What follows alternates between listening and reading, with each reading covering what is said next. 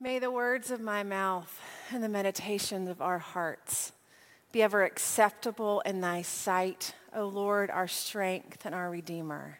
Amen.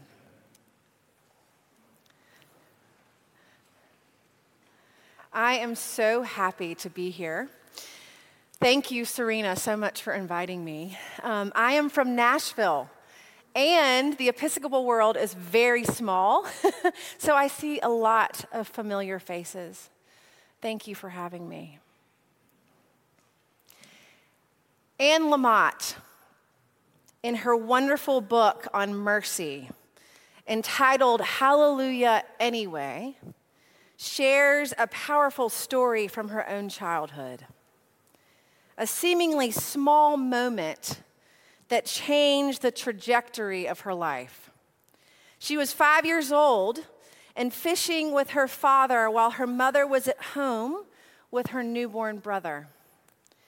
As she was playing, a fellow fisherman casting his net next to her made a joke about Lamott's frizzy hair, using a racially derogatory term.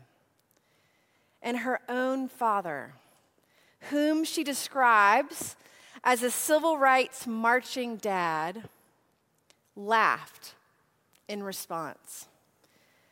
According to Lamott, she was no longer the same girl who had clambered into the back seat of their Dodge that morning.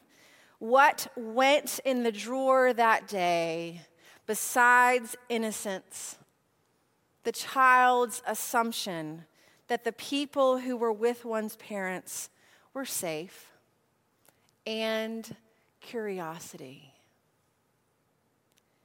For her, her father's laugh and agreement and embarrassment would give death to her naivete.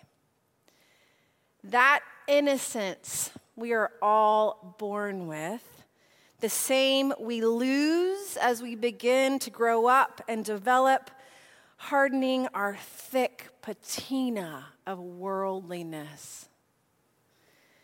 What Lamott describes and what we all certainly experience is the breakdown of safety, is the truth that our family and friends and acquaintances, the network of relationships that situate us in the world, have a profound effect on how we interpret the world around us early on. There's a web of unspoken rules and laws, norms and conditions that govern how we learn to act. When Lamott and her father jumped back in the car to go home, and her father sensed that his daughter was angry, he told her she needed to have a thicker skin. Go along with it. Don't show anger. Protect yourself. Because the world is a hard place, and too much fight against the grain will only crush you. That was his answer to the sickness of society, his response to the world's lesson of shame. Here, Lamott points to a basic truth about the development of personal identity during childhood. Our identity is intimately tied into how we are treated and named in the early years. One study I read suggests that for every one negative interaction with a child, there should be five corresponding positive interactions. Children become what we name them. If you call a child bad enough times, it shouldn't come as a surprise that the child will start believing you. Call them worthless, unlovable, worthy of shame, and eventually that child will live into that name, that identity. But if you name the child as worthwhile, good, dependable, helpful, worthy of love and kindness, then it shouldn't come as a surprise when that child too believes that they are enough and lives into those positive attributes. This is one of the many reasons that I have always been drawn to the children's formation program that both the cathedral and you all at St. Bees offer. It's called the Catechesis of the Good Shepherd. One of the things that makes this Montessori based catechesis program so special is that it recognizes that in each child there is an inherent spark, a relationship and recognition of the Spirit that can't be taught. It is always there. In our classrooms, we call them atria in the program, the religious life of the child is central. The only teacher is Jesus Christ, and all participants, both children and adults, place themselves in a listening stance before the Word of God. And together, seek to illuminate the mystery of the liturgical celebration. In light of that, the goal of the facilitator, referred to as the catechist, is to renounce every form of control. Instead, all participants in the atria, children and adults, seek to embrace the questions of faith together humbling themselves before Jesus Christ, the teacher. In a word, the entire program is centered in the recognition that we all have in us the ability to sense, recognize, and explore the holy, to know God.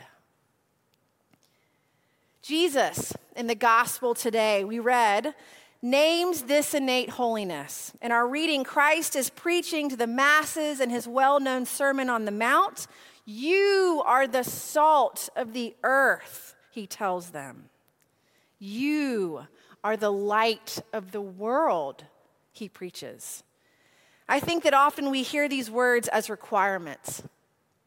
You should act like the salt of the earth. You should present yourself as the light of the world, an example to be seen and modeled by others so that you don't serve as a stumbling block to someone else's faith.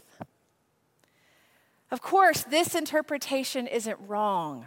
Christ obviously exhorts his listeners to exhibit these gifts in this message, but focusing on them as requirements risks missing out on what Jesus is telling the huddled masses about who they already are. You are the light of the world. You are the salt of the earth.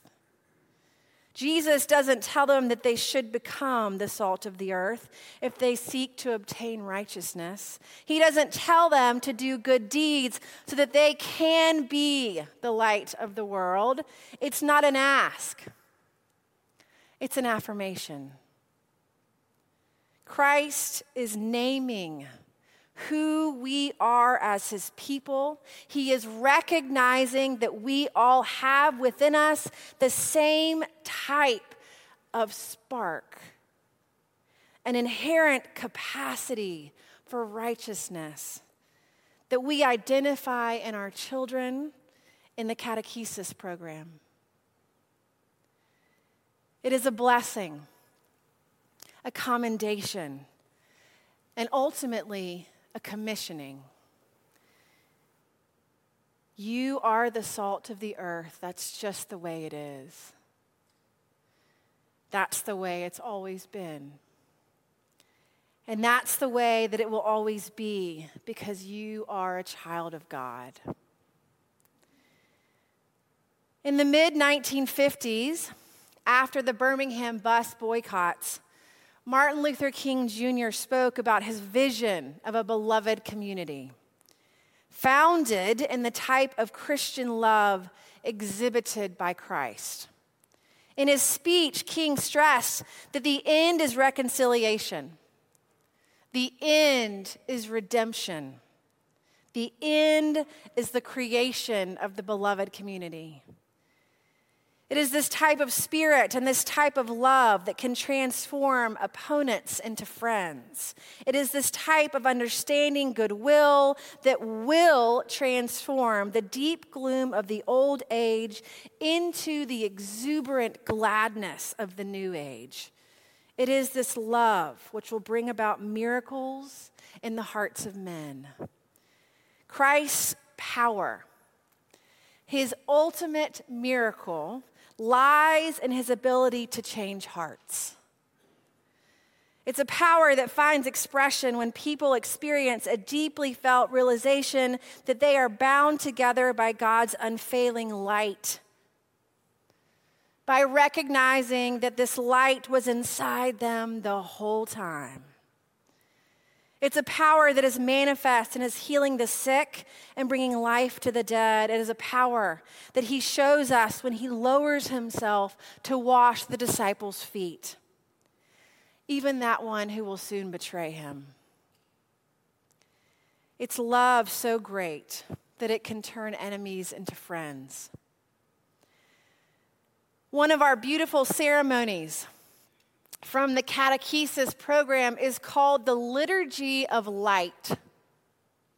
Your littlest, up through third grade, participate in this each Easter season. During this liturgy, the fire, the light from the paschal candle lit from person to person, is literally spread through the nave. It is a visible illustration of the love that serves as an embodiment of Christ's presence within and among the beloved community.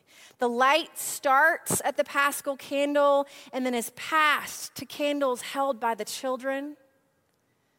From there, they share it with their neighbors, and it spreads to everyone else. And the service ends with the benediction. Let us go in peace, taking the light of Christ into the world. Alleluia, alleluia. This act represents the gift of charitable love among his body so that, like his disciples, we can go and share the message of God. You are the light of the world. This is a claim that all of those gathered before Christ hear in his words that we are already equipped to publicly, publicly share the joy in his kingdom. You are the salt of the earth an assurance from the Son of God of who we are, of who we are created to be. Let all that is within you, that is good and holy and lasting, show. Affirm to one another that we all have the capacity to bring joy into the world. Tell your children that they are the light, a creation that is the very image of God Himself, a creation that is made to live into the life of the Spirit. Of course, this isn't always easy. But Jesus never promised us an easy path. Christ's own disciples had to make difficult decision after difficult decision, often leaving their own families for the sake of the kingdom but a life in the Spirit is good. In her book, Anne Lamott recognizes that we come into this life so generous, alive, unarmored, and curious. Curious in the best, silliest, most fixated, life giving way. The challenge for all of us is to recognize that this generosity, This unarmored curiosity is who we are, is who God created us to be. May we all strive to remember what our children already know.